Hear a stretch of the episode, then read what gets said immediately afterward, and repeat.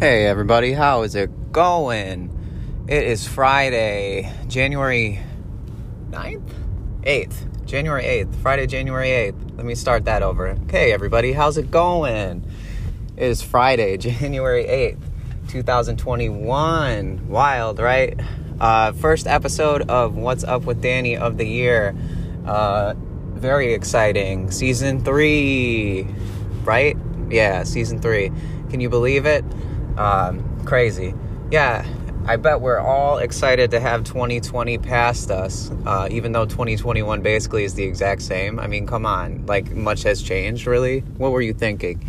Uh, yeah, hope you all are having a good day. I'm having a great day. I just got out of work and I have the next two days off. So, how about that? Um, yeah, good shit. Anyways, let's talk about the episode. Today's episode, uh, first one of 2021 is with my old pal, Scott Nelson. I mean, old in the sense that I've known him for a long time, not that he's old.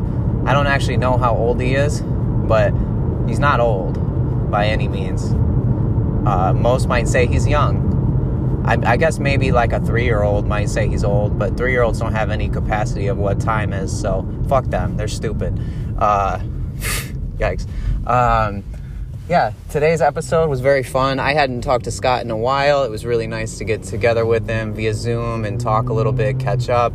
Uh, we talk about his progression in music, what he's been up to. We kind of start the episode off a little politically, so if you're not into politics or don't want to hear two uh, people talk about politics right now, given what however you feel about them, maybe maybe skip ahead like 20 minutes and uh, don't listen to it just because you probably don't want to uh, but yeah after after we talk politics and what the recent events and what's happened this week uh, we yeah we talk about the progression of his life in music uh, what it was like to be in his first band and some of the things they did and what that did for him uh, in his future musical endeavors. Uh, we talk a little bit about Tiger Tiger, Secret Grief, um, and the progression of that band, the rise and fall, and uh, plateau might be a good word for what its current state is.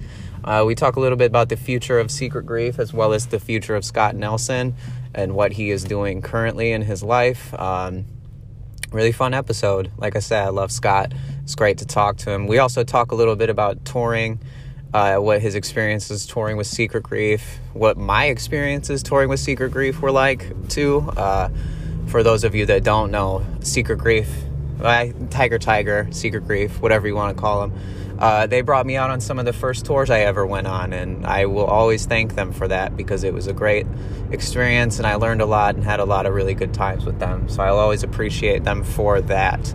Um, email danny.bruick.shows at gmail.com with any comments, questions, suggestions, concerns. Uh, maybe you want to tell me about something you're selling on eBay. Maybe you have a recipe that you want to send my way or want me to send someone else's way. Maybe you want to give me your credit card number. All of those things will be accepted via email. Uh, be sure to rate, review, subscribe wherever you listen to podcasts. If you listen on Spotify, Apple Podcast, whatever the Google equivalent to Apple Podcast is, Stitcher. Uh, God, there's so many. I can't even list them all. I, it's probably not great that I don't know all the stream sites off the top of my head that you can find this podcast on, but I'm working on it. Um, yeah, make sure you can if you can you know share it with some friends share this episode on your social media outlets uh, yeah anyhow anything is helpful uh, to spread the word about the podcast uh, we're going to be recording a few episodes in the next couple weeks hoping we're going we're shooting for 50 eps this year Ep, eps is short for episodes i feel a little douchey after having abbreviated such a word that doesn't really need to be abbreviated but um, yeah shooting for at least 50 this year. So I'm excited for that. I hope hopefully we can release that sort of that amount of content for everybody that likes to listen to this podcast. Um, nothing to really promote on my end. It's still a pandemic, so I, my bands have done nothing. Uh, but listen to Hexing, listen to Tim, timisaband.bandcamp, uh, hexingmi.bandcamp. You can find us on Spotify, Twitter, Facebook, Instagram. Uh, probably more. Uh, find us on Pokemon Go. Uh, wherever you are on the internet, we're probably there too. Um, and listen to Secret Grief. And uh, check out the links in the info. You can I have uh, Secret Grief's Bandcamp in there, some of Scott's social media that you can follow Scott uh, if you find what he has to say, uh, you know, interesting enough to follow him on social media. It's right there for you. Um, but yeah, I'm gonna quit babbling and I'll let you get to the episode. Enjoy today's episode.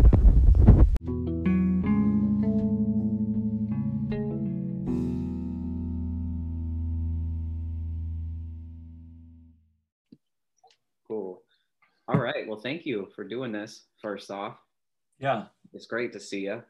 Yeah. I sometimes struggle with doing this because I feel like sometimes I don't talk to people for a very long time. And then when I reach out to them, I'm like, hey, do you want to record an episode? And I feel like it just looks bad. You know what I mean? Like, yeah, like you're using us like like hey, I don't want to talk to you unless it's for my my podcast. which is it's it's like not my intention at all because I am I've been looking forward to this uh this like little Zoom meeting for a while now since we kind of Yeah. talked about it a couple weeks ago. But also like I just have inspiring friends that I think have cool stories and I, I want them to share them with people too. So but I sometimes get in my own head about that. And uh yeah. yeah, I think it's easy to get in your own head, but I take no offense, so we can uh we can squash that. Oh yeah, cool. All right. Well, I'm glad that I opened up with that because I was I was going to be thinking about it the whole time. Uh, yeah. Well, I think I was debating on whether or not I wanted to start out with this, but I think just given the time and it's important, maybe it's not necessarily important that two uh, white dudes are talking about it, but given everything that happened yesterday, uh, what are your thoughts on what happened yesterday? Yeah. well, it's hmm. What do I want to say on public record? Yeah, it's a little heavy right away. We don't have to talk about it, but I no, it's it's it's fine. I mean, I am not surprised it happened, and people acting surprised are foolish in my eyes. I think that um, I don't know. I I I have. I I think it is simultaneously uh, troubling, but also pretty funny. Like, not you know, you have to sort of step back to find the the funniness of it, but like, it's just you know these these people are outraged over what? Like Trump not winning a second term, like some misdirected anger at some entity that doesn't even exist other than the abstract. Um, so I yeah I don't know. I I, I feel frustration at uh, certain political people uh, who I think didn't take Trump seriously enough Mm. and who I think uh, if it wasn't for the outward display have actually similar feelings to the um, we'll call them protesters whatever the hell you want to call them um, and I think there are a lot of uh, leftists different than sort of American left-wing people who who saw this type of thing coming and uh, there's a lot of mainstream pundits and people who I think aided this feeling by sort of left punching for years at this point. So I'm simultaneously uh, upset about what happened from the event itself and also the seemingly way we could have avoided it if politics looked a little different in this country. Right. I don't know. That was a long, long answer, but I don't know. How do you feel about it? I well, here's the thing, right? I worked, you know, a good chunk of the day yesterday, and so I didn't I didn't get home until you know about 3 30, 4 o'clock, and it was already happening at that at that time. So I'm kind of you know looking at social media and seeing what's going on, and um, I very similar to not surprised. I think if you kind of if you were surprised by what happened, that seems a little silly to me. Just given I mean, it's to me, it seems like if you watch any of the rallies, or I mean, there was one in Muskegon that I mm-hmm. watched mm-hmm. online, and you know, he knows how to play his crowd. He knows how to put these thoughts and ideas in their head. And so, this idea that these people who are pro-Trump supporters aren't like or aren't taken seriously when they say they're going to do things is it seems crazy to me. Like I, I wasn't really surprised. I was still kind of shocked. I mean, it's it's insane to think that they can storm the Capitol building like that and not be, you know, taken taken away from there or stopped. You know what I mean? Like that's shocking to me. But it's not surprising. I think given the last how the last four or five years have gone, it's it's pretty hard to even shock or surprise people, really, you know? Like yeah. But I, I think a lot of different people played a part in that happening and i think like i, I you can tell that people aren't going to really own up to it there there's going to be a lot of blame that gets shifted around and i think the idea that something like this could even happen again you know what i mean? Like what's to say it won't you know? Yeah i i fully agree that this is not the end of these types of events. Um maybe it can be, but I just don't have faith in the elected politicians to actually do anything of substance to squash this type of feeling. And it's the idea that we had an election. I've only voted in three elections in my lifetime, but I never once, even when it was the, the person I voted for lost, I never once was like doubtful or, you know, like didn't believe in the system. I mean, you you can not believe in the system and believe in the system at the same time, I guess. But still, like, what what's to say this won't happen four years again from now again, where the candidate that people want to win doesn't win, and now suddenly the election's not legitimate, or there's there people poking holes and finding reasons not to believe in our democracy. You know, like that. I that that worries me a little bit more. Like this is a, a path to where we're just in every election, if our candidate doesn't win or their candidate doesn't win or whoever, it, it immediately becomes fraud or just, you know, illegal votes or something like that, you know, like. Yeah. So, so my feeling that I've been talking to people about for a while now is that all of these Trump people, MAGA people, QAnon, whatever, it seems that they are really good at identifying problems. So you, you mentioned it before, you can sort of believe the, the system is, or the election is like not legit, but also kind of legit. Mm-hmm. That's sort of what I think. Like elections are bullshit, but not for the reasons that the Trump crowd has identified. Mm-hmm. And it's the same way with a lot of their other views uh, mainstream media is bullshit, but not for the reasons that, you know, MAGA people think it is. There's nepotism and insider business and all sorts of things with politics. Um, but it's not just Democrats, right? It's it's across the board. So so it's a, this this was like a classic trope about conspiracy theorists was that they like correctly identify some problem, but then they like ascribe it to fucking lizard people or something. so it's it's it's interesting because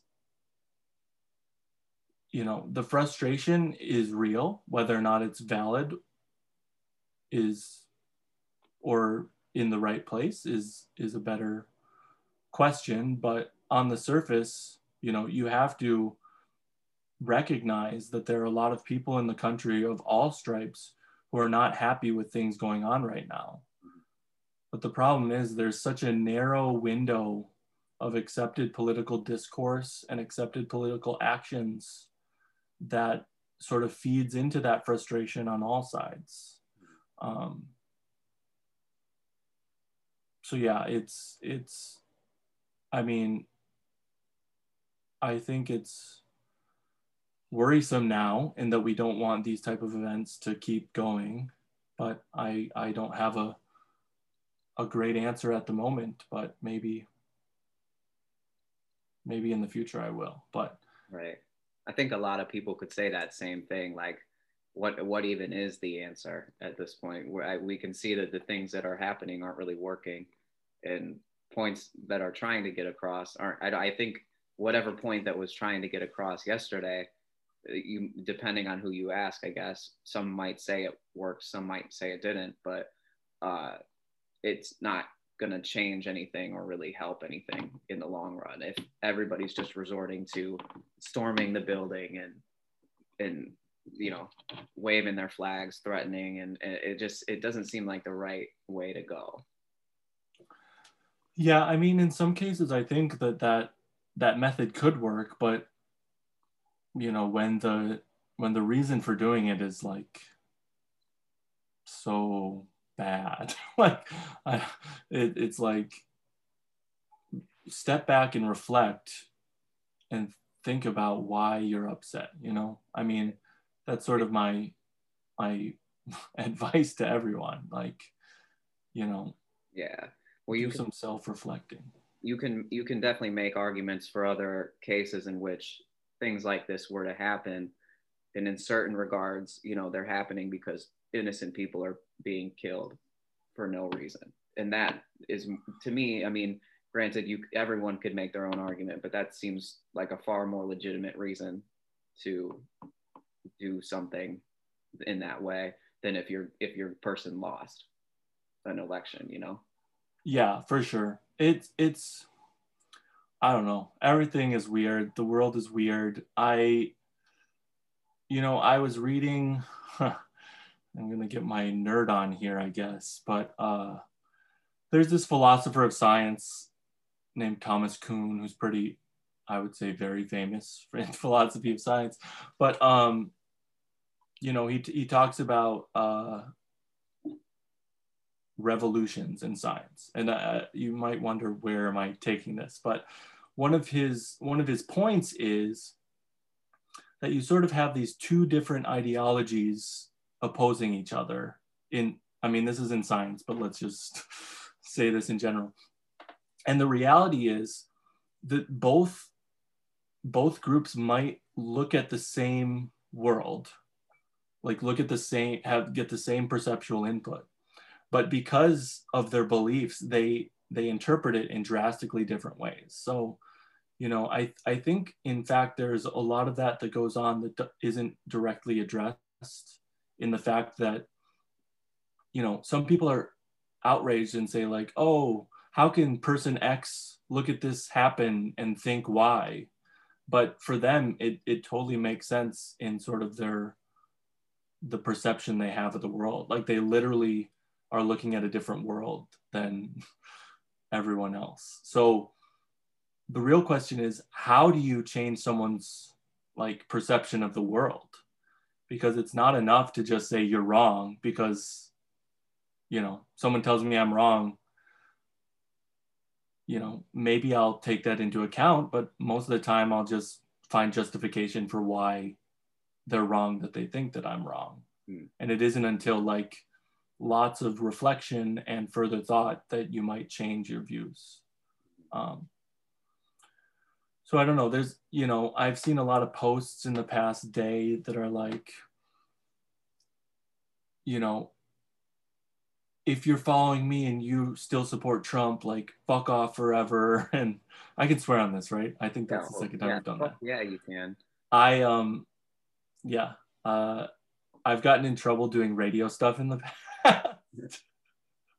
uh, so so I, I just wanted to make sure i thought that was the case but um yeah but but you know all these people who are just like you know screw off if you support Trump. And I, you know, I I recognize that and I feel mostly the same way. But I also think there's,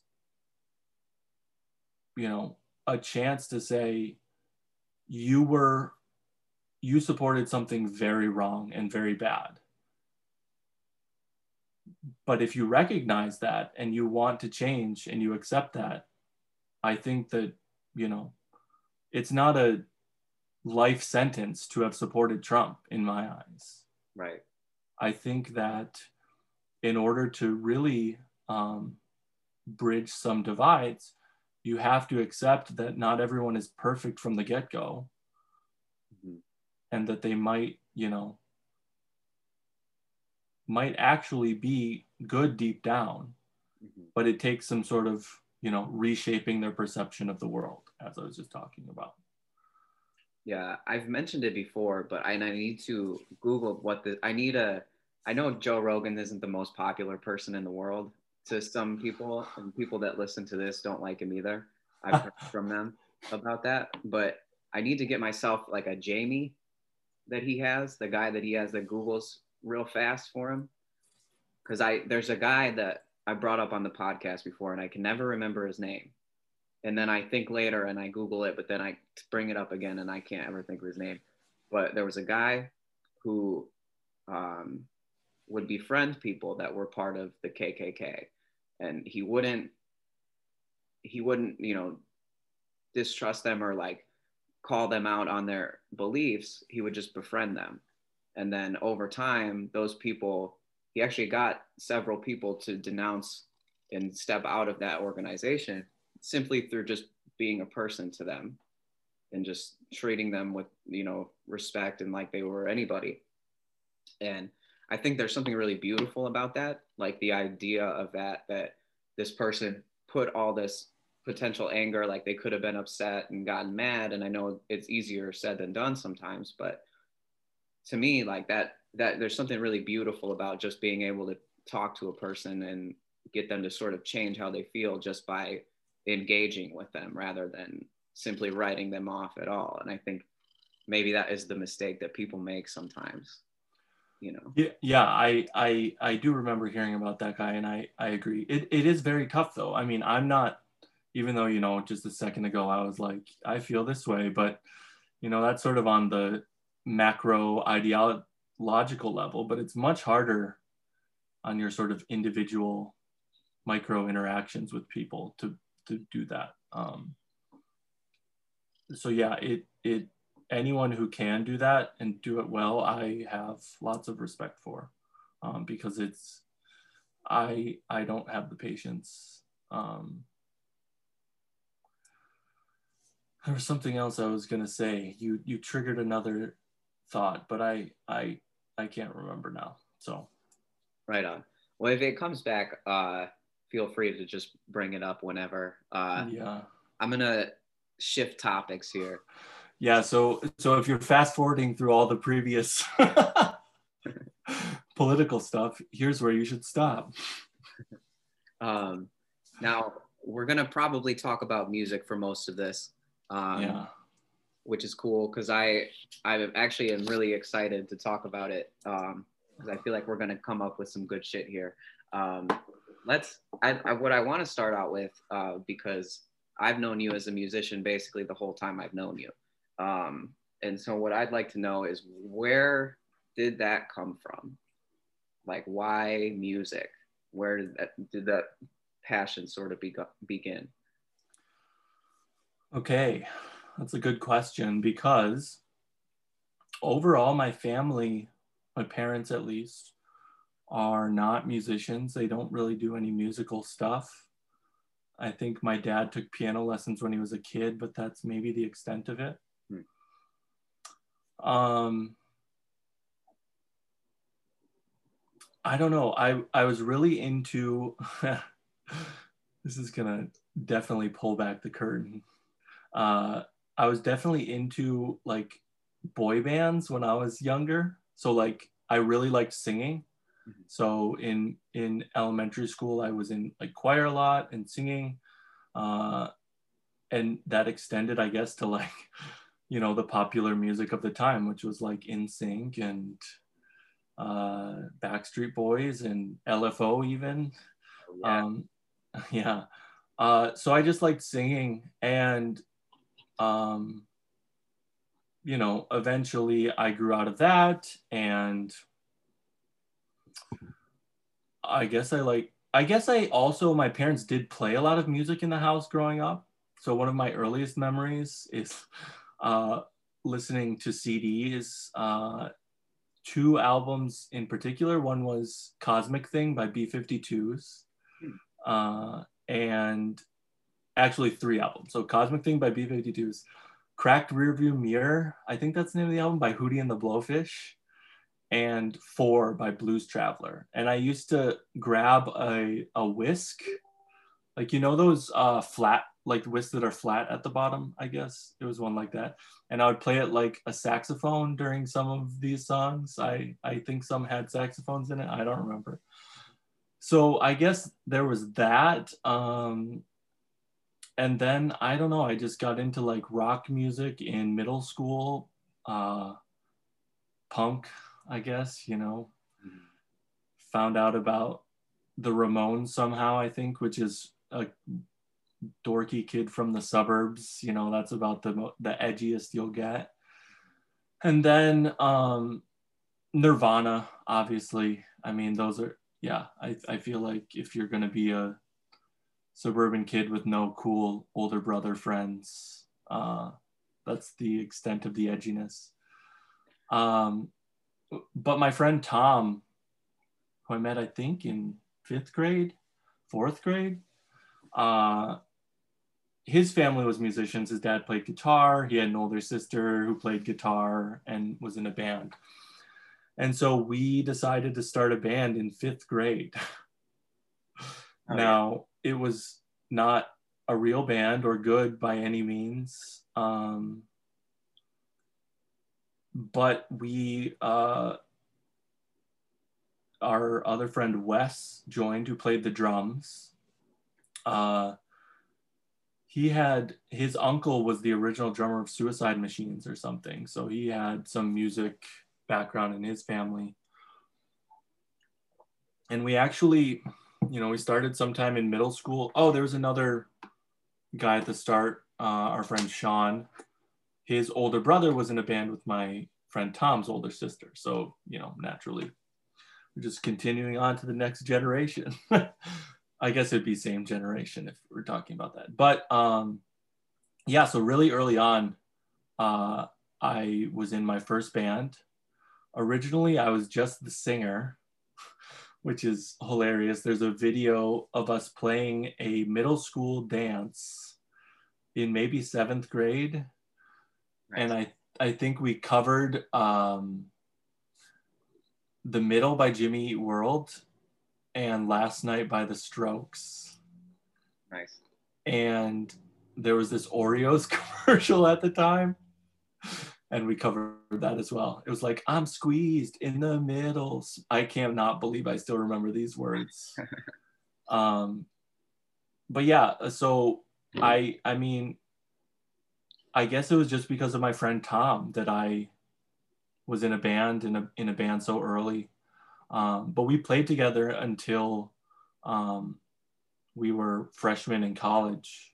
Oh, wow. Um, so all of high school and then some. Um, that was the first band I did any touring with. Uh, that was the first band I went to like a real recording studio with. Um, so it happened at sort of an early age. Um, you know, I was 17 going to Chicago for like a full weekend to record, sleeping in the studio's floor. Um, so yeah, that that is sort of how I got involved as a musician. Um, I mean, I also played uh, bassoon in middle school band. Um, nice. That isn't one that you hear often. No, it's not. I I'm actually yeah. a little upset that I didn't continue. Mm-hmm. Um, but the band director at my high school told me that if I didn't do marching band, that he didn't want me to do concert band. Which is like a little fucked in retrospect that this guy was like, if you don't do this, you're not going to do that. But the reason I didn't do marching band is because I also played hockey all growing up and we had games on the same nights. And I was like, Mhm. okay, well, I'm not going to do marching band, but I want to do concert band. Like, you can't even play the fucking bassoon in marching band. So this guy was just, you know, on a power trip or something. Yeah, yeah. You that's I I you always hear stories about teachers encouraging, but you never hear about them discouraging. So that's I, I actually kind of appreciate that in a weird way. That like there's some teacher out there that's just telling kids not to do things like that they want to do. I think that's interesting. Yeah. Um, what I do have a question with with being 17 and then like going to Chicago and recording and doing like a real project and everything. Was there ever like a weird sense that you got like like like when you're younger and in a band you think it's way cooler than when you grow up and be in a band? Like you know what I mean? Like was what what was that sort of feeling like to be 17 and in Chicago? Like did you feel really cool about it? Yes. I mean, It seems like I I mean- a weird question, but no, I, I get what you mean. Yeah, you, you do get this sort of overinflated self of sense. I mean, here's the thing. At that time, so I was very fortunate as a high schooler because Nate DeRoe, who started Fusion Shows and now works for Audiotree, Mhm. he was from the town over from me and he started throwing local shows basically every weekend in the towns around where I grew up. So the Livingston County scene. Hmm. And I basically went to every single one of those. I played at many of them. And the reason we got to go to Chicago to record was because he did a regional, regional, I don't know if that's the right term, county-wide battle of the bands Hmm. that we won when we were uh, seniors in high school. Hmm. And basically, the first prize was, you know, this budget to go record uh, in Chicago with uh, this guy named Mark Mahalik, who is my friend now, but at the time, it was like, whoa, Mark Mahalik. Uh, he's he recorded the first few Swellers albums oh, right on. um, and like every cool band from Flint recorded with him. Um, his uh, his ex-wife ran a cool record label. Um, he played in cool bands like Kid Brother Collective and occasionally Empty Orchestra. So Okay. yeah, as 17 year olds, we were like, whoa. um, but then you know, there's the reality check. We we got out of high school and um, you know, we did a little bit of touring, but you know, being able to play in front of like a hundred high school students from the area is much less different than trying to get, you know, random people to come out in a town you've never heard of. So that was, you know, sort of the first reality check.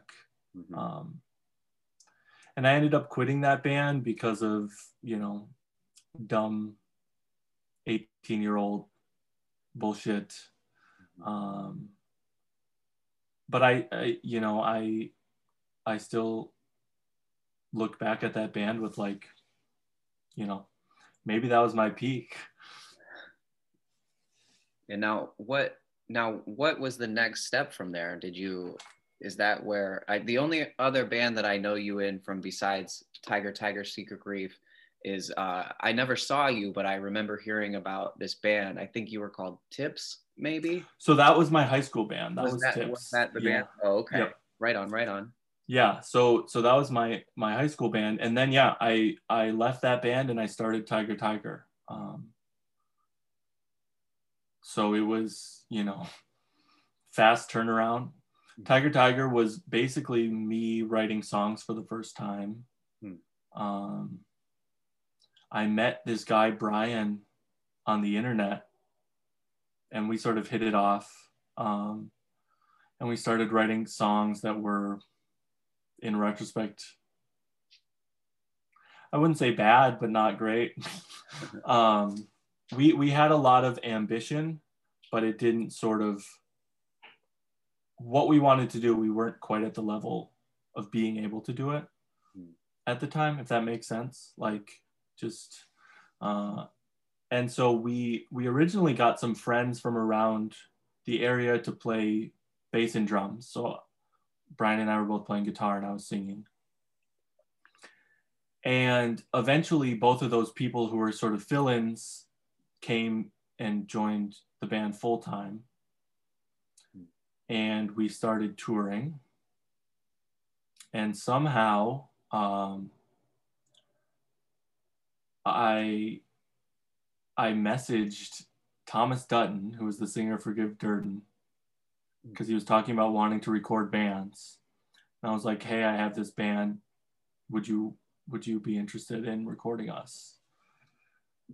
And somehow he said yes, which like at the time I was probably like 19 or 20 and like you know, this was one of my favorite bands at the time and we ended up playing with him at Mac's Bar and talking a little bit.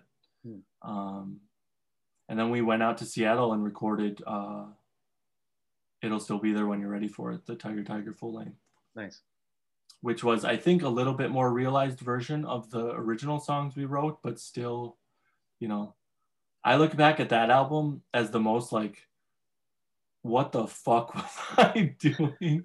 Not that I think it's bad, but like the thing that mostly sticks out is the singing because it's like basically if this I mean, you can see this because we're on video, but anyone listening won't. But basically, if this was like my the top of my range of singing, I was like up, way up here, like just yell singing the whole time. It was like really strenuous, both in the studio and live to do. So, um, yeah, uh, but that that was a I mean surreal experience for me to go out to Seattle and record that. Uh, to have literally the singer of my favorite band just walk in, say what's up, and then sing on the album, like no questions asked. Yeah. Uh, that was cool. Did you get a lot of feedback from him as a as like a producer? Like was was he very open and helpful in kind of progressing you guys as musicians, or what? Like how how did how was working with him overall? Yeah, it was good. I mean, I, I think that we were maybe this is just my perpetual thought, but I, I still think we are a bit over our heads. But he, you know, he he showed me a lot of things that, you know, to this day I still use when writing songs and like, you know, just like chord inversions, different weird chords to throw in.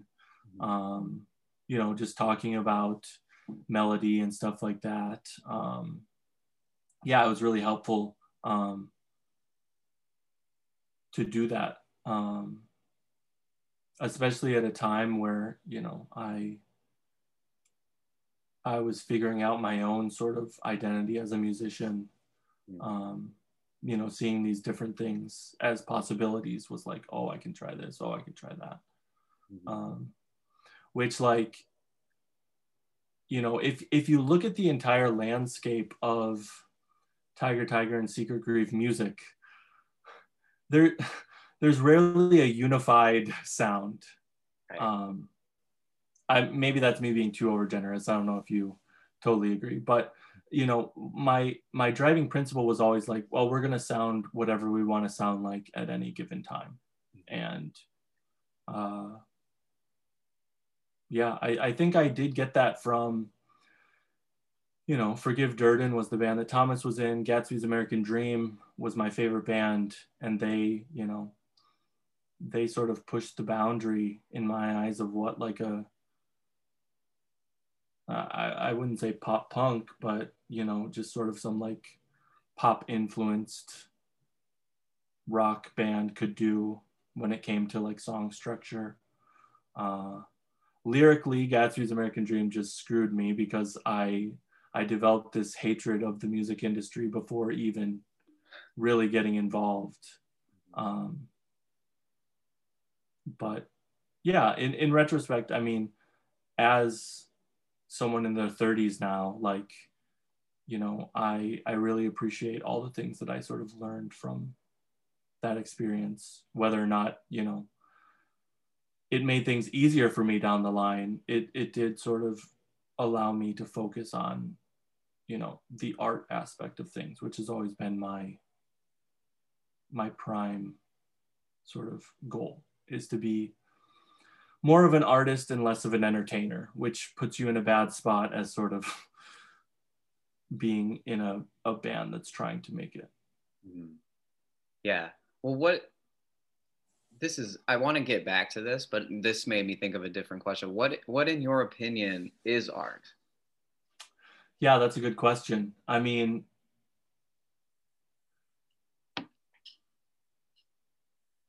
to me, sort of, well, I mean, like, in some sense, anything can be art. Art is just what you create. Hmm. You know, it's a, it's a sort of way to show your interpretation of the world in some sense. Right.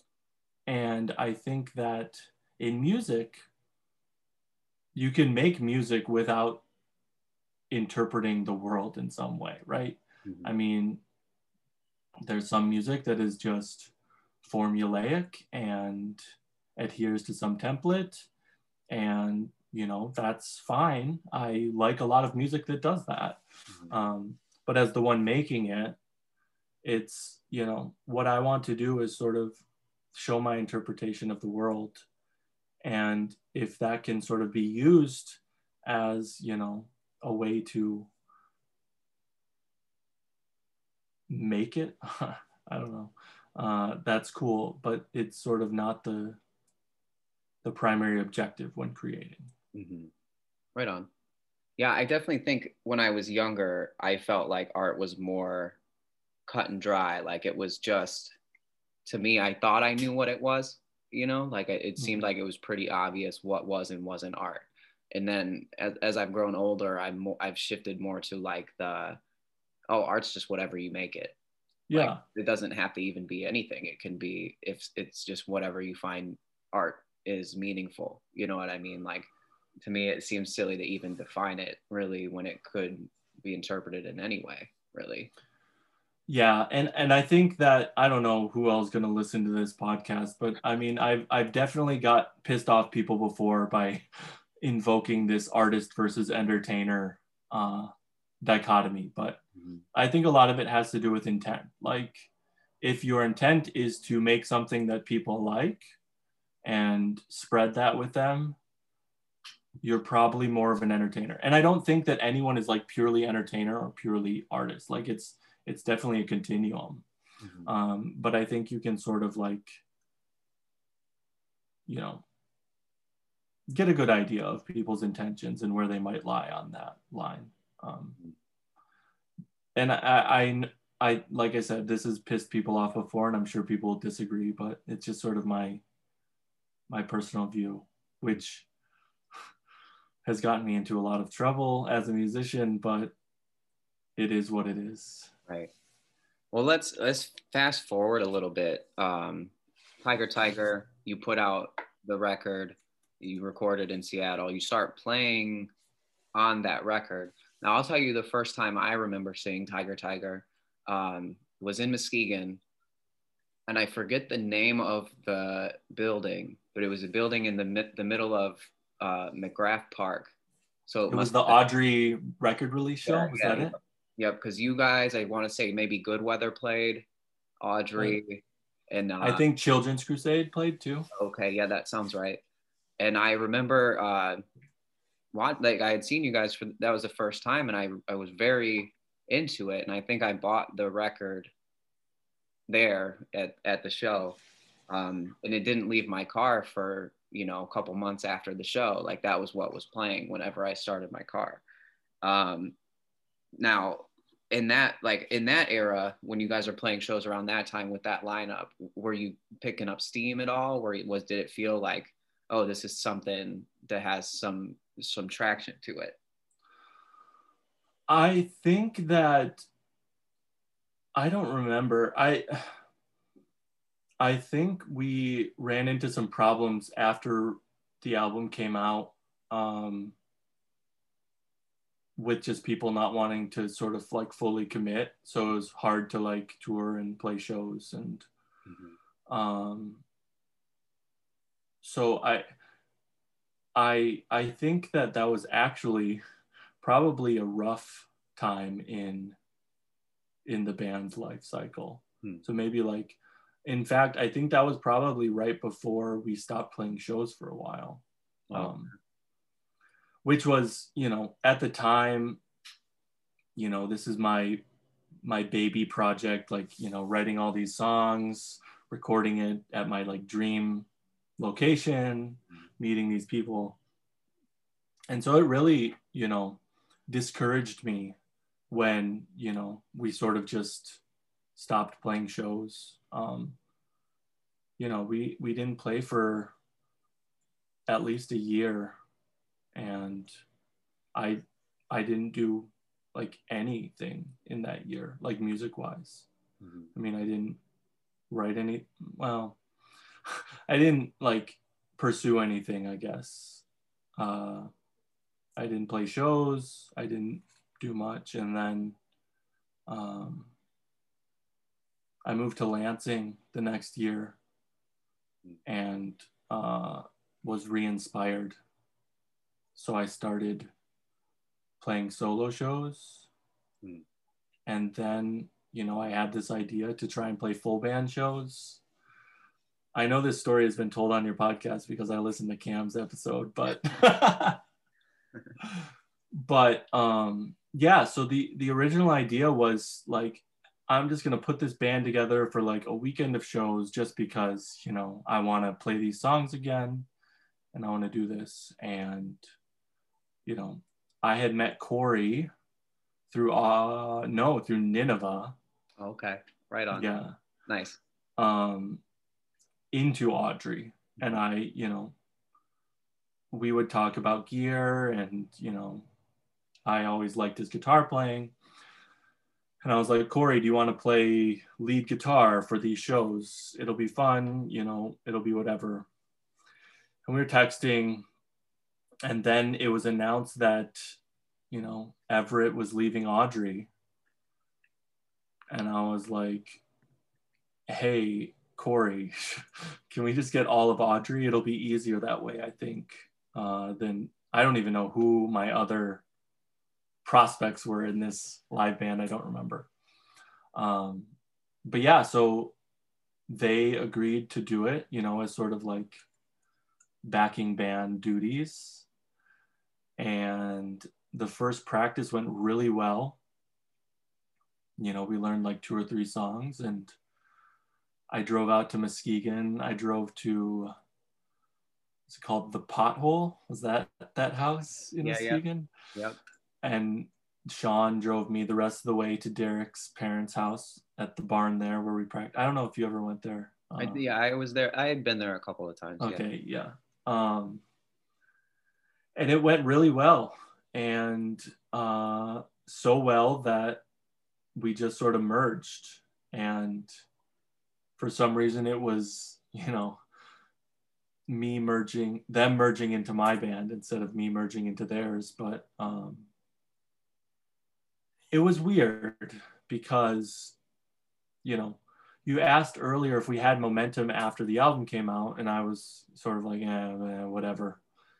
But oddly, in that year away, there was like, when we came back, we sort of had this weird like reputation as being like, oh, we got to go see Tiger Tiger, you know, like, like, oh man, Tiger Tiger's back playing shows.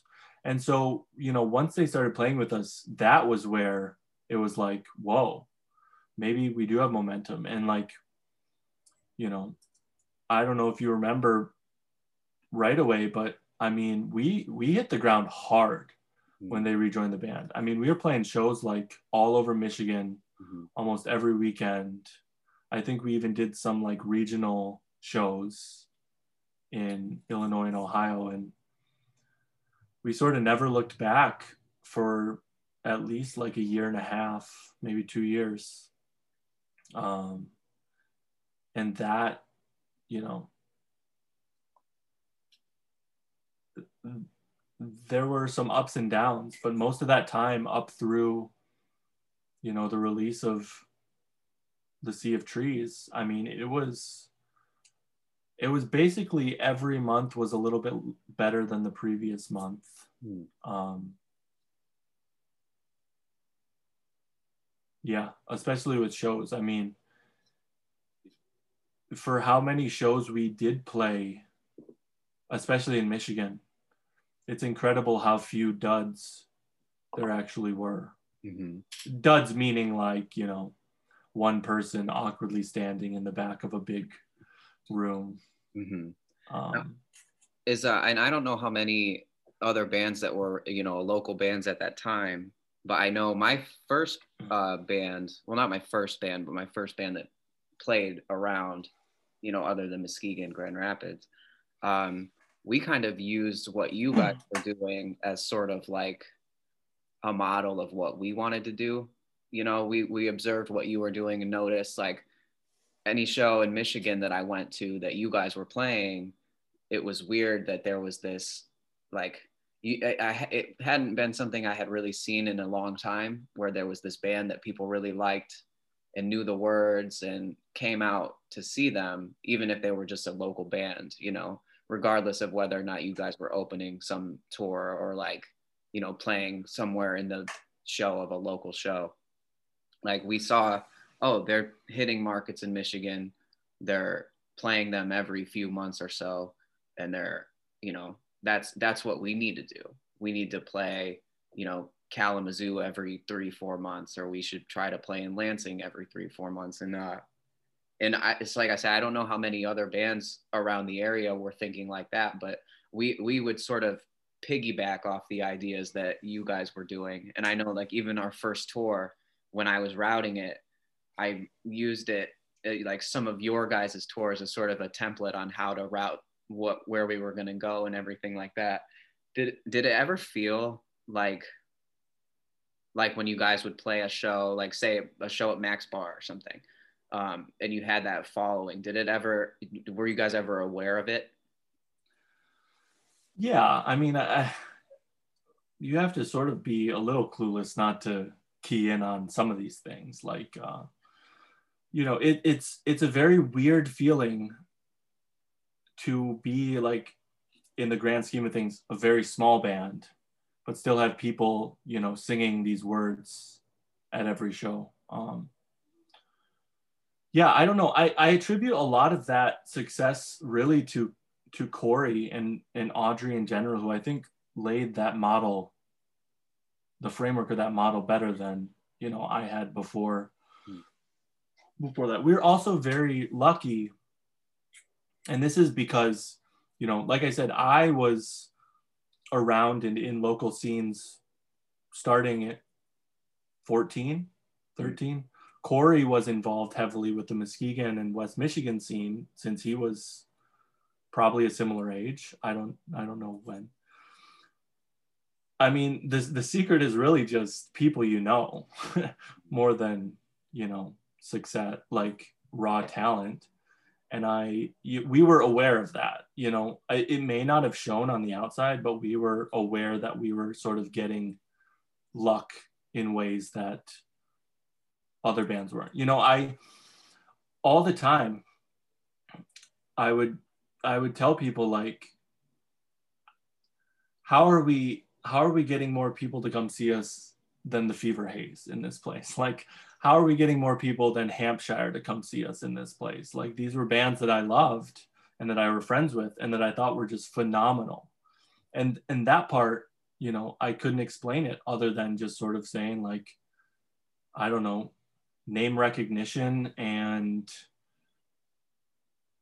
I was sort of sassy online a lot, which I think brought in some people, which I'm not gonna avoid. Uh, I think it turned off a lot of people, but it also, you know, people like internet drama. Right. that. I mean, they it, it wasn't something that we sort of intentionally manufactured. It was just my personality of saying, believing things and saying them out loud that probably shouldn't have said out loud sometimes. I mean, I got I got a screwed once for tweeting that I had a nightmare that I was at, you know, that band Wilson. Yeah. I was at a Wilson concert and they didn't even do their ACDC cover. Like that was the tweet or something.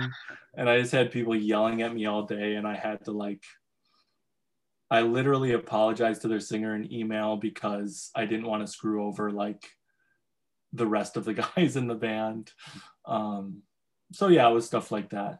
I mean, some some people did and probably still do think that I'm a pompous ass, which I might be, but um,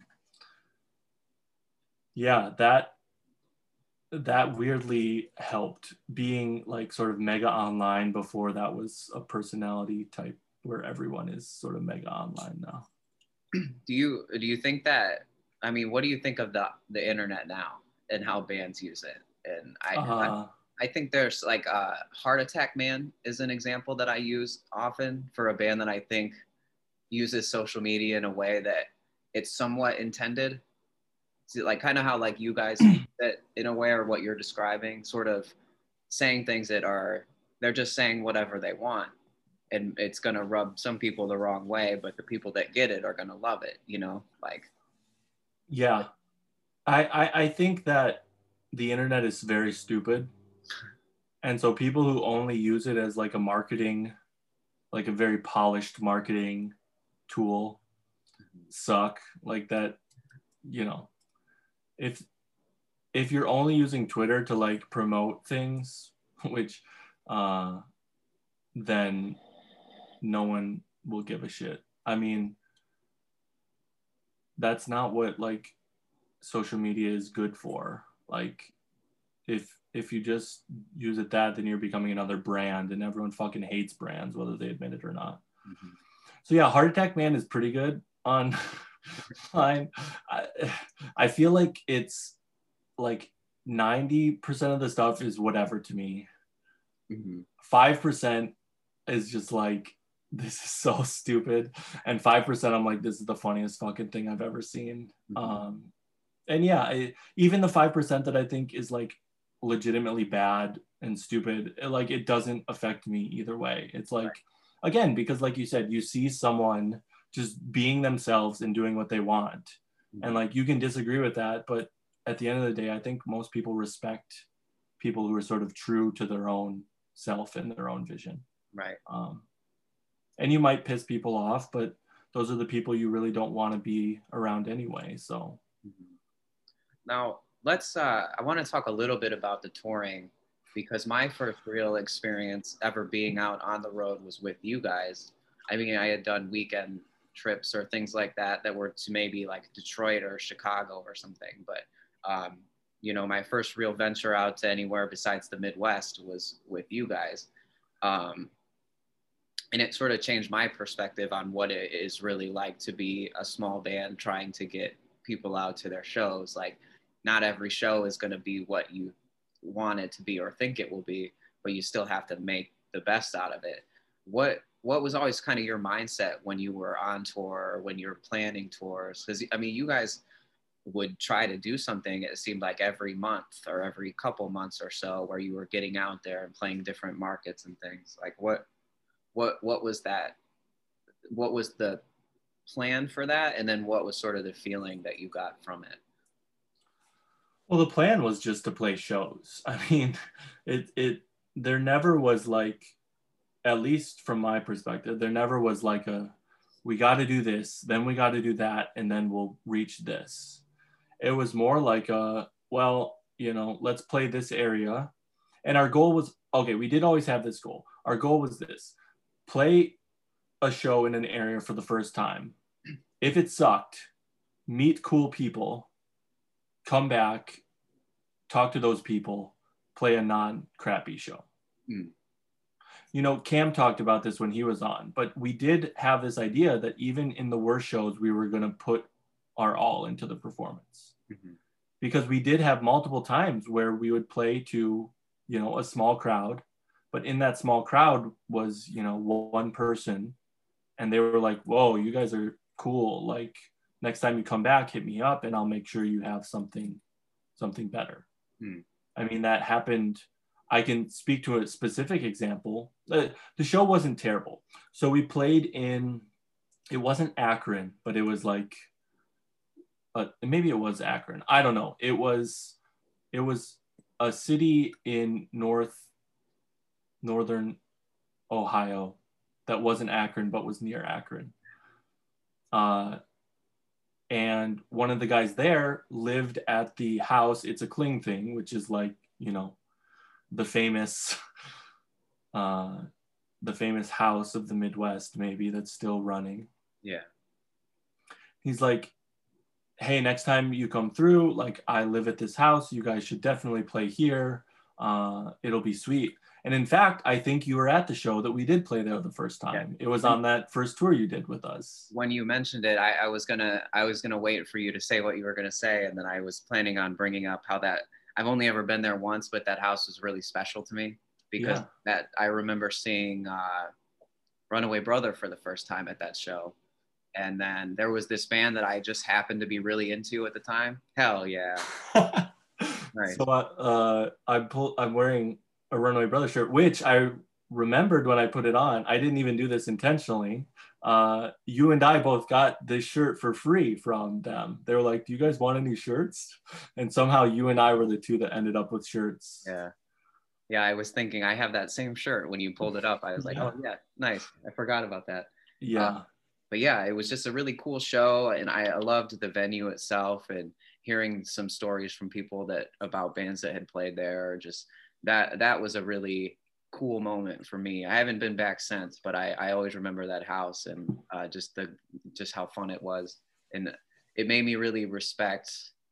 Like I, I I've only ever played or been to Ohio maybe six or seven times over the course of ten years that I've been playing, but every there's something about Ohio where it just seems like there's not a bad band that plays in Ohio. You know what I mean? Like maybe you might have had different experiences if you played out there more, but like I, you know, I've seen bands like My Mouth is the Speaker, Narrow Arrow, um, uh, Things Fall Apart, like just bands like that where I would have never even listened to them. And then I see them in, in Ohio at a show and I think, oh, wow, I, that to me, I don't think there's a better music scene than in Michigan, but if there was a thing I would pick, it'd probably be Ohio, honestly.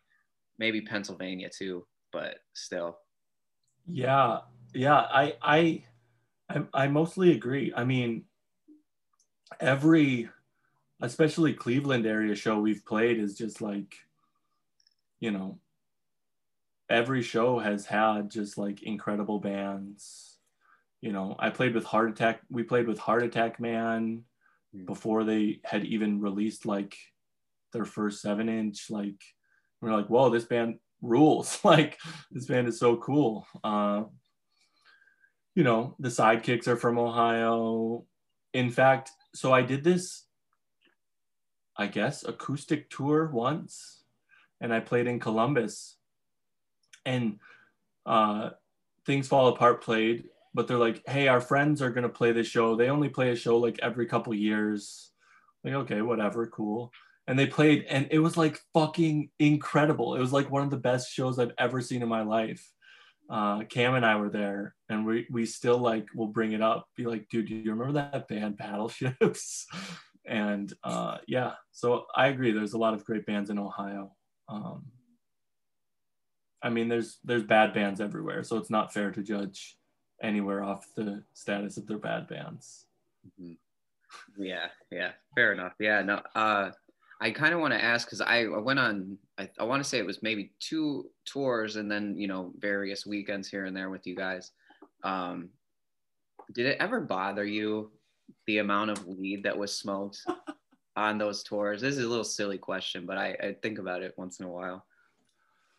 It was just annoying because it took up time more than yeah. anything. Like, you know, the act itself is whatever. I, I grew to just whatever, you know, these guys are having fun. Why why stop? It was just like, you know, when I had to sit around and wait around, that was the annoying part. But the act itself is like whatever, man. Yeah, I uh, do I do remember one time. I don't I don't remember what the place was, but I think we stopped to get food or maybe go to the bathroom. And I remember I think you might have been the only one that got out of the van. And within seconds, Derek had already opened up his backpack and had everything ready to go. And I remember I think you came back in the van and saw this cloud of smoke, and you. I just remember you saying, "God damn it!" and you were just upset about it. It seemed like you were upset, and it's it was funny to me from as like an outsider in the van, you know. Um, but yeah, I that's something I think about sometimes when I think back on those those memories, and I'm like, I wonder if we just made Scott mad that whole time. We were just smoking. I could see I could see what you mean with the the time because I know uh, in my bands there's always been one guy that didn't smoke who was a little annoyed about the fact that we were taking up time to do it. Uh, but yeah, I just think about that sometimes. Yeah, I that. uh, I, I know exactly the like cadence and timbre of my voice on saying God damn it. So it, it definitely was like a these motherfuckers more than like a, a being upset about it. Mm-hmm. Um yeah, I mean they were they were my closest friends at that time and I just, you know, you you you learn to put up with annoyances from the people that you love. So it mm-hmm. yeah, I I mean I thought I was annoying as fuck all the time. So if if they annoyed me a little whatever you know i was i don't know. A weird right. a weird annoying motherfucker. So they can they can annoy me from time to time and i don't care. Now let's talk a little bit about the progression of that lineup. Because you you know you put out maod uh, some splits one with the fever haze um, just a couple of little songs here and there, and then Sea of Trees eventually. And now I remember uh, being at the donut hole when you guys were running through uh, Sea of Trees. I remember uh, that happened, and then it seemed like maybe it took a little time for the actual album itself to come out. But uh, let's talk a little bit about the band itself through that time and how you kind of went from being sort of that lineup to, you know, you and Cam and you know having members kind of fall out or drop off for other things and then or even well actually cross all that out. Let's go let's talk about the 10 piece stuff first. Um what inspired the 10 piece? I mean i think i know already what sort of inspired it but what what made you guys want to do that? Like just have a 10 piece act yeah. So, you know, you told me not to talk about this stuff, and it's very hard to just like close Pandora's box. Um, the 10 piece. So I um yeah, let me let me preface this and just say it did take a while to get Sea of Trees out. Mm-hmm. We we holed up at the donut hole for like two weeks and basically wrote the entire record. Um, that was a wild time in my life. Um, just, you know, uh, dealing with mental stuff. Um, but yeah, that took a while. And we ended up, we recorded the drums in Chicago um, with Mark Mahalik, who I, you know, let's go full circle. Um, we recorded the drums in Chicago and then we recorded everything else except the vocals uh, at Hope College. So Jake Kalmink um, engineered it all, and I sort of produced in the way that I told people what to do and made sure they played it good. And you know, I always felt most comfortable being that type of guy, like the producer, rather than anything else. Um, you know, kind of like the director of a movie where you have this grand vision of everything and you gotta get all the pieces together. Um, but yeah, within that time, um, Derek left the band, um, which I think was a bigger blow than any of us would have admitted at the time. I think he brought a lot that we are missing. Um, so we we put out the album in February, I think, and we had CDs and tape versions. But at the same time we released that, we did a vinyl uh, pre-order and we waited to have a sort of proper album release until the vinyl was out and that was the first 10 piece show okay. and so in this time i sort of got really into um,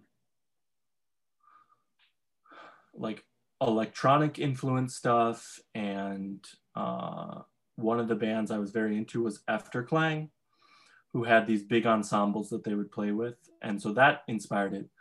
But also i mean the album itself like you know we had 10 people playing with us but for most of the songs they were playing 10 different parts. So it's not like we just were doubling up on things. We literally had all of these parts and so in order to fully sort of realize the album live we had that many people perform with us. Mm. um, so that was the original idea with the 10 piece was just to like play the album as perfectly as possible. Um, and that was a lot of fun. I mean that first 10 piece show especially was like uh, maybe my favorite secret grief show we played. Um, you know everyone in the band was great um, you know i met alana through that i had never met alana before we did that 10 piece mm-hmm. and she ended up you know she's like maybe the most incredible singer I've ever met and ever performed with. Um, and she ended up going on a tour with us, which is one of my favorite tours. Uh, and she sang on some songs that actually are getting released this year, I think.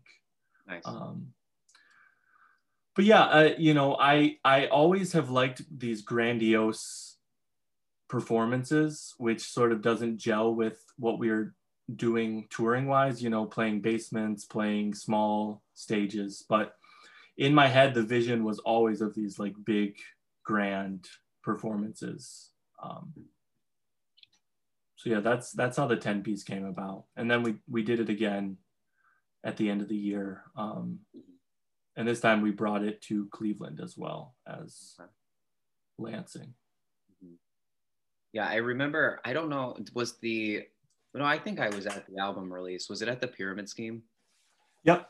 Okay yeah i was at that and then i went to i believe it was the loft right?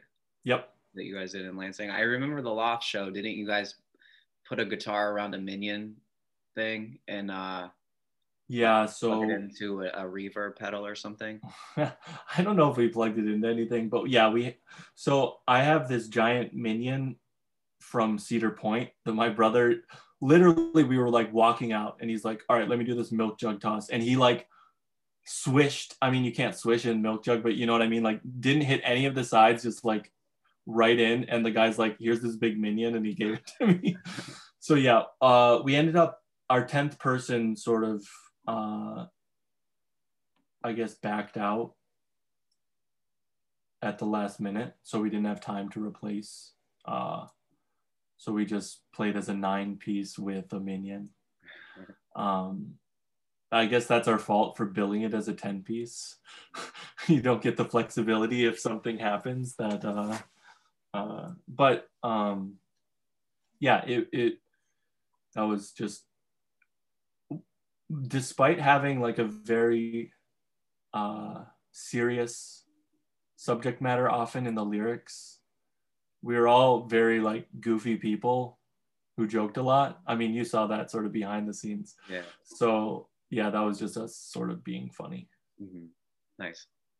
Yeah, I will. I will say there was something to the way, in comparison to other bands that I would go out on tours or like runs with, there was something about the way you guys interacted with each other that was just like, it was on a. I'll say it was on a different tier than some of the other bands, like just how close you were. In other bands that I would hang out with or go with, there was there was some tension somewhere within, and, and you know there couldn't be a weekend without some kind of tension happening or like just some, something not going right. But with you guys like even even in the moments where people seemed a little discouraged or like down it was still there was something about being around you guys that there was this positive feel. In, in like like you could tell you guys loved what you were doing you loved each other and there was there was just something about that. And just on the on the couple runs i went with you guys. Yeah, I, I think that that is true from my experience as well. Like we, I mean, other bands joked a lot, but I feel like we just like, yeah, just had like endless inside jokes and like bits. We did a lot of bits. I was I was actually talking to one of my my classes about this um, because there's this town, Normal, Illinois. You know, if you heard of that, Mhm. and we all we would pass it driving. You know, I don't know, once every few months, and like right away we'd be like, oh yeah, Norman, Norma, normal in Normal, Illinois. like, I don't know, it's just like dumb stuff like that. We would just like I know everyone has bits and stuff, but like it was shocking at how deep some of some of this lore went for us. Mhm. And yeah, I I think also just like truly loving performing, um, regardless of a crowd, Mm. was something that that uh, set us apart. And that's something I mean, Cam and I continued when the band sort of just became us. Like, Mhm.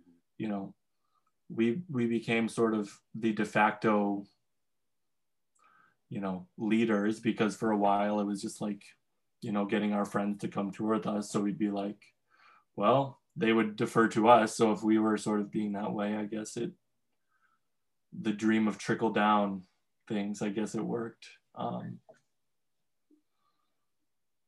but yeah it it um i'm i'm glad that came off to an outsider too because i you know like I said, you, you get annoyed with people a little bit, but if you if you respect them and you sort of, you know, take a step back, it it goes away quickly, and you're just like, oh, we're just a bunch of dumb idiots driving around the country. Like, there's no there's no need to like be mad at each other. Like, um, yeah Now with later on and well, let me ask you this: Is Secret Grief ever gonna die? well, the short answer is no. I mean, And I don't mean that in die like in a like in a vindictive way, where like I'm praying for it or yeah no I, I i get Yeah. i think i get your your meaning when you view i think this goes back again to like what you view yourself as a musician or as a band are. Like are you are you sort of an entertainment group that you know has to be active to be meaningful? If that's the case then we're probably dead now. Hmm. but if we're just sort of a group that makes music together and sort of creates art then you know i, I don't think we'll ever die. It's sort of you know even before the band just became me and cam cam and i had like this deep connection on you know a music making level. The first songs that we really wrote together because i'm not counting i saw to your face hayford or can't believe myself because at that point i really had most of the songs written like even some drum parts fully. So hmm. so those i mean they complemented things really well they being corey sean derek and cam. Mm-hmm. But the first songs we really wrote together together was maod mm-hmm. and i remember cam and i for hours in uh, the barn at derek's house just like going over these small parts and just like really connecting on what we wanted and how to get things to sound a certain way. Mm-hmm. So like from that perspective i want to make music with cam until like literally we're both dead. Like there's no no desire to break this up. Like it it's hard right now because i mean pandemic aside i live in new york and he lives in michigan so that um, makes it a little harder but yeah I, I do not think that we will ever die because of how we view the band as sort of like a, a label for the art that we make together Mhm. Now, oh, this when you said the word label, it made me think of it. Let's talk about uh, the Triple Group for a sec. What did was biggest that, failure of my life now? uh, Do you look at it like a, it was a failure in the sense that like you look back on it and you in a in a in a feeling of regret, or are you just like are you happy to have at least tried to maybe put out records or like put put out records you were passionate about or of your friends like what i feel i i truly feel that i failed my friends more than anything oh, okay. that's how i feel about it. I feel like i could have done so much more for them to help them out mm-hmm. and i feel like i didn't i mean granted in the long run i just lost a lot of money but i'm not upset about that mm-hmm. in fact the only thing i'm upset about is that i didn't do more for those bands because I, I think they deserved it. Um, they're only the only releases that ever sold out involved Secret Grief or Tiger Tiger oh or Summer Punks. So all things that I was involved with. So that I felt a lot of guilt for that. Mm. Maybe unnecessarily, but I was like, I didn't have the smarts or wherewithal to like figure out how to help these other bands sell more and do more and be better like not be better they were great to just you know to to reach to have the same reach that my own projects had. Sure.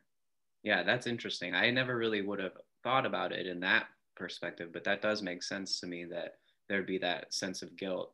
That's, do you think there was a sense of guilt just because you felt like you could have done more or you were you felt like did you ever maybe feel bad about your band's success? I know that seems like a- no it was it was never the you know that part is just unfortunate i think but but it really was just like how do i do more for these people who have trusted me with their art hmm. um and i you know some of it might have because i think most people knew triple deek through secret grief hmm. so for a band like the fever haze you know there's there's some overlap locally with sort of the the people who like both bands but it's harder non-locally to to convince people that these are sort of coming from the same label if that makes sense. Yeah yeah i understand. Which is unfortunate because the fever haze is the best band that ever existed ever I, I literally have a fever haze tattoo. I don't know how many people know that but yeah i, I agree completely. It, I, I saw a lot of their frustration firsthand too because we um, we did a tour with them. But I mean like we booked all the shows, so again it was all Secret Grief shows that the Fever Haze plays and like played, and you know, unfortunately there there's some overlap, but not a ton of people who realize that they're watching the greatest band in the world. um, that happens to just be you know this guitar rock like pure guitar rock band and not I don't know whatever the fuck you want to call Secret Grief. Yeah. Emo, I guess. Yeah. Post rock. I think you could make uh, conclusions on really any genre, depending on the era, maybe. Yeah. Um, so what what is the overall goal and plan now with Secret Grief? Like I, I remember seeing a post a while back that you had made about some unreleased songs and putting that out sometime this year. Um, is there like do you think you want to play shows again or is it purely just about putting out the art that you want to create? I mean, shows are very low priority, mm-hmm. pandemic aside. Mm-hmm. Um, so the unreleased songs are the ones I mentioned earlier that Alana sings on. So we recorded, these were the first things we did after Sea of Trees. I mean, these were recorded like five years ago, which wow. is, that's okay because there's a Tiger Tiger release, two songs that have never been released despite being recorded like, I don't know, 10, 12 years ago at this point. Wow. um, I'm very bad at releasing things, in fact. Um, so those the plan is to release those sometime this year. They're very positive um, lyrically, and Tyler Floyd, who's sort of, you know, I would call him a band member, but we're just sort of like, you know, I don't know, for his sake, just leaving the band, me and Cam. Um, maybe for historical reasons more than anything else. Um, he's like, if anyone heard this song as the first Secret Grief song and then listened to anything else, they'd be like, what is going on? Um, but they have a lot of synthesizers. They have uh, trumpet, trombone, tuba, saxophone, clarinet, cello. Uh, Alana sings on them. A lot of hand percussion. So they're, you know, uh, sort of in the direction of where we went with the seasonal stuff, but even more so, I would say. Um, there's some of my favorite things we've done. Um, so I, you know, I have no idea what's going to happen. We're pretty much just going to put them online and people will listen or they won't, but sure. it'll, it'll be nice to, you know, share them with some people who have liked what we've done in the past. Right on. Um, and then we're also uh, re-releasing the seasonal EPs as a single like album, I guess. Oh, okay. So they're all going to be re uh, remixed and remastered. Hmm. Right on. Um, and then you know, we've talked about doing another album. It's just hard. I mean, we had a lot of projects going, and then, you know, Cam and I lived together for a few years and probably didn't do as much as we should have from living together. It was just you know, I was busy with school and would come home and just be exhausted and he would come home from work and it's just, you know, hard to facilitate creativity in that time period. I was also, you know, really getting into synth, so it's it's harder to just organically come up with something when you're like writing electronic music, I guess. At least the type that we wanted to write. Right. I mean, it's it's fairly it's fairly easy to make a loop with a synth and mess with that but you know to come up with a full song structure of the type of songs we wanted to write it takes a little more effort and um, yeah we just squandered the opportunity i guess. But um, i mean we have we have demos of we have probably 10 to 20 demos of song ideas and song parts, but I don't know if they'll ever see any light of day. Yeah. now let's I want to talk a little bit, and this is more so for me, just because I haven't talked to you in a while. Uh, yeah. What's some of the stuff that you're doing right now outside of music? Like in, in during the pandemic, I guess. I know you're you're you're you, we were talking earlier. You're kind of off from school right now, but what what's sort of the stuff you have going on in your own life? Well, currently I'm in a PhD program for linguistics. Um, so that takes up most of my time, um, either doing research, doing my own classwork, or teaching of some kind. Uh, and I haven't been doing a lot of like full music programs. I I do a lot of small things, but I was just talking to Cam about this and how like, you know, I haven't recorded a full track in a couple years and how hard it is for me to now do it because above anything else i lost the patience that it requires to like make a full track. Right. Because i'll just get frustrated because i can't get things to sound how i want and i just give up i guess. Um so i'm the the music that i'm working on now the only like concrete thing and this is barely concrete, like, is I'm recording an all electronic version of some John K. Samson covers. Oh. Uh, John K. Samson is the singer of the Weakerthans, who has some oh, solo okay. records now. so I'm uh, I'm doing that. uh, I am doing some like soundscape stuff, but that's just sort of my own pet project, not something that I really want to share with the world. Um, yeah, so I I actually have been playing more guitar lately too. I've been learning some Owen songs, trying to remember how to finger pick. Uh, but yeah, I, I'm not in a rush to be like a, a public musician mm.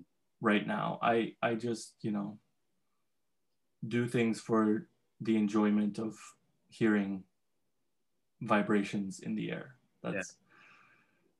Um, so I my PhD program is in linguistics, and I actually study a lot of sound related things. So, um, you know, when I when I do phonetics, there's a there's a big connection between my music life and my mm-hmm. academic life. Um, yeah. Is that intentional, or did it just sort of happen that way?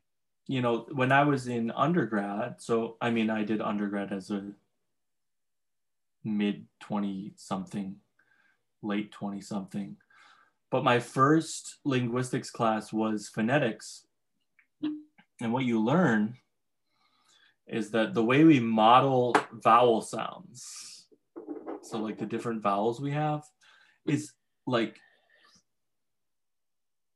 the, it's the, sorry, I, I heard a little noise in the background and I think I realized it was me putting something on my desk, but um, uh, the way that we model vowel sounds is literally the exact same thing as like subtractive synthesis. And so in, in that moment, I was like, I'm obsessed with synths right now. This is just like synthesizers. Like, this is cool. I'm going to pursue this some more. And so that, I mean, I also do like stuff related to theoretical, like cognitive stuff. So that's much more removed from the like physical sounds, mm-hmm.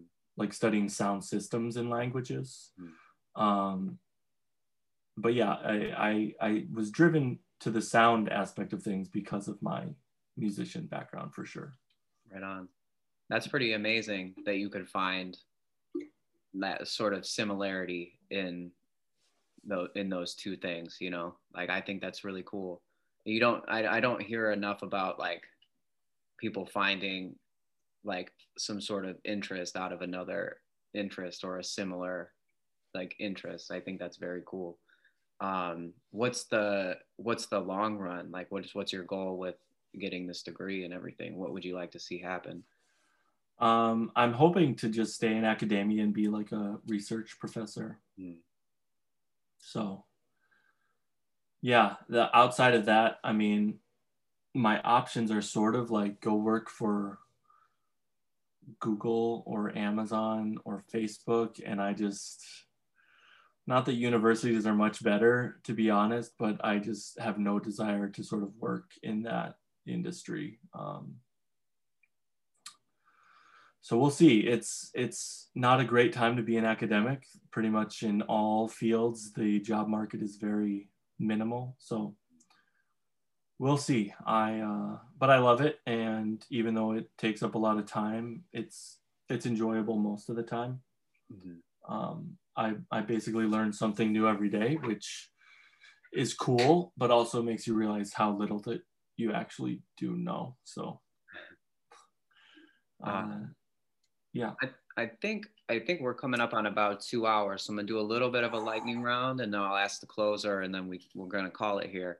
Uh, okay. Lightning rounds always end up being way longer than they need to be, but I'm gonna try and ask simple questions. What's your What's your favorite song that you've ever written? Uh, I know this is lightning, but I would say it's a tie between Go and Winter Wellness. Hmm. Right I can't I can't pick one or the other. Right on. Any reason why? Um, Winter Wellness is the most me I've ever expressed. Hmm. Basically, a love letter to winter and cold weather. Um, and I just really like how it came together. Uh, fun story, just I know this is supposed to be a lightning round. Before writing Winter Wellness, Cam and I got in maybe our only argument of all time in making music, and he was right. I don't know if I've ever said that to him, but um, I was just trying to do something way too complicated and stupid. And from there, we just like simplified things. And Tyler Floyd was there writing with us, and he and I sort of played these melodies, him on guitar, me on piano, and it was like perfect. And somehow we turned it into my favorite song. Mm-hmm. And then Go, I think, is lyrically and sort of sonically is just like close to Winter Wellness and just sort of like capturing my my purest self. Mm-hmm. Nice. What's the first thing you're going to do post pandemic?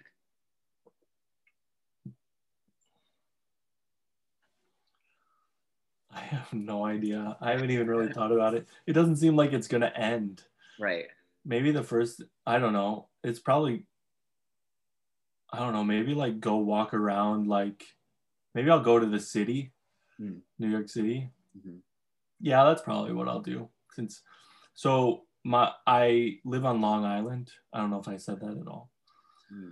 So I'm like close to the city, but also not close, and basically in suburban hell. So, but I can take a train into the city. Maybe that too. Take a train, which I don't want to do until the pandemic's over.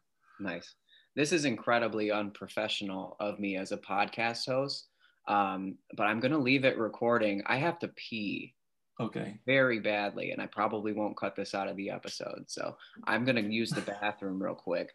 I'm going to leave this as a platform for you to just say whatever you feel you want to say for a minute or two. So, oh wow. yeah. Okay, welcome to What's Up with Scott. well, to anyone listening to this, I just want to apologize for how much of an idiot I've sounded uh, through most of it. But really uh, happy to talk with Danny. Um, yeah, a, filling dead air by yourself is not easy, especially when it's not your show. Um, I'm thinking about watching the movie Tenet tonight. Uh, if you're curious uh, on my reaction, you can always uh, DM me on Instagram. I think my name is Little Droner Boy. I, I don't think I've changed it since then. Fun fact we were just talking about the songs Winter Wellness and Go, which were part of a winter EP that Secret Grief recorded. And it was in that moment that I changed my Instagram name to Little Droner Boy because we, during that same session, we recorded a, uh, a droney version of Little Drummer Boy. Uh, so I thought it was funny to call myself Little Droner Boy. Um, so drone in my username has to do with drone music and not uh, drones like you know the missiles drones those are bad and uh, we should probably stop giving so much money to the military to make more of them um, yeah danny is peeing right now as you probably remember him saying um, i'm doing my best to fill the air and I thought about grabbing this book at my feet and reading a passage, but I don't think anyone wants to hear that. And look at that. You made it through. Ooh, yeah. I this is gonna be this might be TMI, but I'm gonna go for it anyway. I was just with uh uh my well you might know Caleb uh Richards. You know him. Yeah. Yeah. Yes. And uh, Caleb Richards is a uh, extended member of Secret Grief. He played in our 10 piece and he recorded cello on the upcoming EP. So, yes. nice. Uh I was we were having this weird discussion because we were in the middle of a conversation that I was really enjoying, so I didn't want to get up right away, but I really had to pee during it. And uh I was ex- we were talking a little bit about delayed gratification and how like there's something for me where it's like I love if I feel like I have to pee, I'll wait 45 minutes before I do it.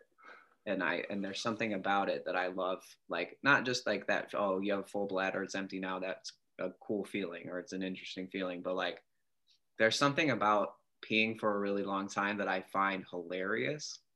And so it's more for like my own benefit doing it now. Whereas it started out as like this like anxiety thing where I didn't want to like get up and leave a conversation or something. Like I would put it off. And now I have this weird like humor about it or hilarity about it.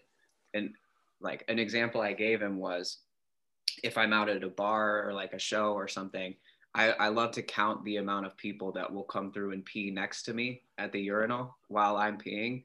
Then the more people that come through, the more hilarious I think it is. And so I'll start to laugh or something while I'm peeing and it it's just it's a it might be like a weird thing, but I it while I was peeing right then, I just thought about it again, thought I'd bring it up on the during the lightning round. I don't have the hilarity aspect, but I do know the feeling of like peeing after holding it in for a long time is like top notch. Oh yeah, it's the best. Um, but yeah. Anyways, I really loved uh, when you said "What's up with Scott." That made me laugh a lot uh, as I was walking into the bathroom. Um, okay, lightning round. Back to it. Uh, what do you think, or what would you like people to get out of releasing those secret grief songs? Does it matter to you at all? Like what people think of them, or are you just excited to put them out into the world? Going with the continuing theme that I started earlier, I I really don't care what people think about them. If people like them, it's a plus. If they help people in any way, it's a double plus. But again, you know, I guess there's the argument if that if that's my true view, then why release them at all? But I don't know. I, I guess I hope someone gets some joy from them, but that's about the extent of it. Mm-hmm. Um, you can also argue that releasing them sort of allows you to connect with certain people who you might be able to make cool music with in the future, right?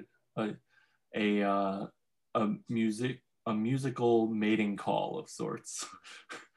nice. Because that's at this point in my life, collaborating is way more fun than just sort of sticking to whatever. Hmm. So I can be like, hey, look look at this release where we had like 14 different people play on it. You want to come do that on the next one? It'll be fun. Hmm. Yeah. No, I like that. Yeah, I think well, and just from the amount of musicians you probably know, it makes it more fun to work with these people that have a common interest, and it does bring you a little bit closer as as friends and as uh, musicians. Yeah, I actually just remembered one collaboration Cam and I were going to do, and it didn't happen. And uh, I I don't want to talk about what it was, but it was at the time it was like, whoa, this is gonna be sweet. But uh, I can tell you after if you want to know. I just don't want this in the in the world. Sure. Um, Sheetz or Wawa? Sheetz, one hundred percent. Hell yeah. I uh, the, go ahead. Uh, I think a lot of it has to do with which you have first, though. Like, oh, yeah. I had Sheetz first, and you know, I'm I'm I'm loyal. but I, I like Wawa too. I, I think Sheetz is actually like, I mean, you can get fries on your sub at Sheetz. Like Sheetz, the way I would describe it is like gross but delicious food, whereas Wawa is just like kind of delicious food. Right. Yeah. I'm glad that you said Sheetz. Um, I have this like ever since going with you guys on those runs, I have this weird love for Sheetz now, and it's it, there's no real reason for it. Um, but I yeah I just I whenever I'm at a Sheetz or it becomes this big monumental moment in my life for some reason. But I've never felt that at a Wawa. Exactly. I still feel that way. So uh, whenever I come home, I drive, and so there's a bunch of Sheetz on the way so i'll always stop and even to this day like it'll it's like you said this just like magical experience have you ever heard the um, roswell kids sheet song Oh no. So yeah, they recorded it as just like a joke for April Fools and released it on like a flexi, which I regret not buying. But yeah, it's a Sheetz like, I guess theme song, jingle. Yeah, that's what they call it. It's a Sheetz jingle. Uh, I'll try and find it and send it to you. I sing it every time I show up. Nice. To Sheetz, yeah. Yeah, that sounds like something I would really enjoy. Yeah. um, yeah, I think I think I'm gonna say that's probably. Oh no, I'll do one more because I thought of this before. I thought of the Sheetz and Wawa, and then that one came out first. Uh, what's your favorite city that you've that music has brought you to?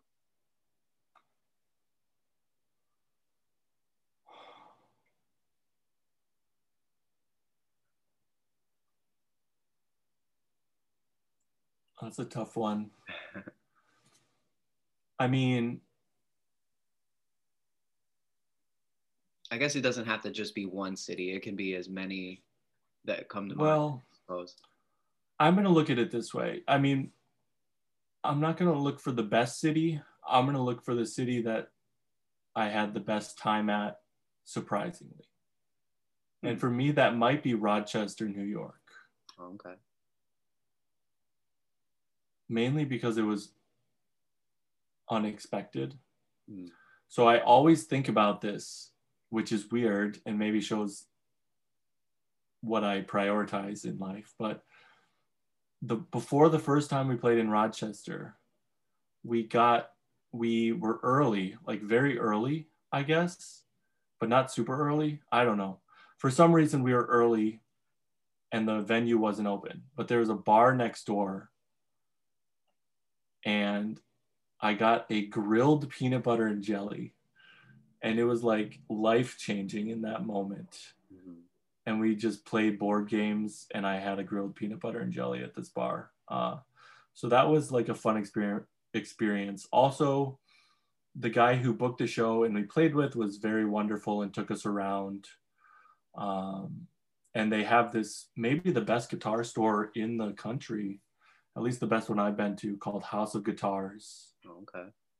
um yeah i don't know i i mean what i mean i could say new york city like chicago like everyone knows those cities are cool Mhm. but um virginia beach was a nice time too did you ever go to virginia beach with us we had a lot of friends there I think. they had a venue called that's how i beat Shaq. Oh, yeah. Yep. That's when um you say that. That sounds familiar. Like that I was have gone. to. yeah that was a lot of fun i mean philly was great we we lucked out in meeting like the drexel crew of philly which was like the modern baseball affiliates.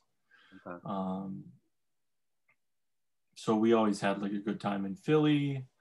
Um yeah i don't know. Um trying to think of anywhere else that was like life changing yeah I'll, I'll stick with i'll stick with my answer of rochester new york Nice. All right. Well, let's close out here. First, I'm going to ask you if there's anything you want to promote. Like, how can people listen to Secret Grief? Is there any personal projects you have going on that you would like people to be aware of? Or even if it's not something you're involved in, something you want people to be aware of? Sure. Well, Secret Grief is on, you know, the normal streaming sites and also Bandcamp, which I think is just secretgrief.bandcamp.com. Um, I started a SoundCloud that I was gonna put weekly ambient tracks on, and I only lasted three or four weeks. Hmm. But that is ghoul, ghoul, ghoul, ghoul, ghoul, which is the word ghoul five times. Uh, it's a SoundCloud. There's some stuff there that's, I mean, it's whatever. It's usually like one take ambient stuff that I make on a uh, synth I have, and yeah, there there should be new Secret Grief music, and maybe eventually new that John K. Samson cover EP that I was talking about. You know, obviously I can plug Cam's new album, which I'm like actually obsessed with. I think it is so good. Um, I tell him this all the time. I don't know if he believes me or if I'm just like bullshitting him, but I I listen to it at least once every other day. Um, it sort of it it it hits all the right sort of electronic music points that I want. Uh, so yeah, I, I I think that's about it. I mean, I post. I really don't post much anymore, but I used to post dumb little music clips on Instagram, which I plugged during What's Up with Scott. but my username is Little Droner Boy, uh, and that that's that's it, I guess. Uh, you can find me on Google Scholar if you're interested in my academic work, um, but please don't do that. And uh, yeah, that's it. That's that's all I have. Right on. Uh, so when I well, how we ended is I just kind of give the guest a moment to uh, reflect and sort of say something that you might need to hear in the future. So if you ever decide to re-listen or you know go back and see this episode and listen to it, something that you think you might need to hear, or just some a piece of advice for yourself in the future. So I'm giving advice to my future self. Yes. Oh boy.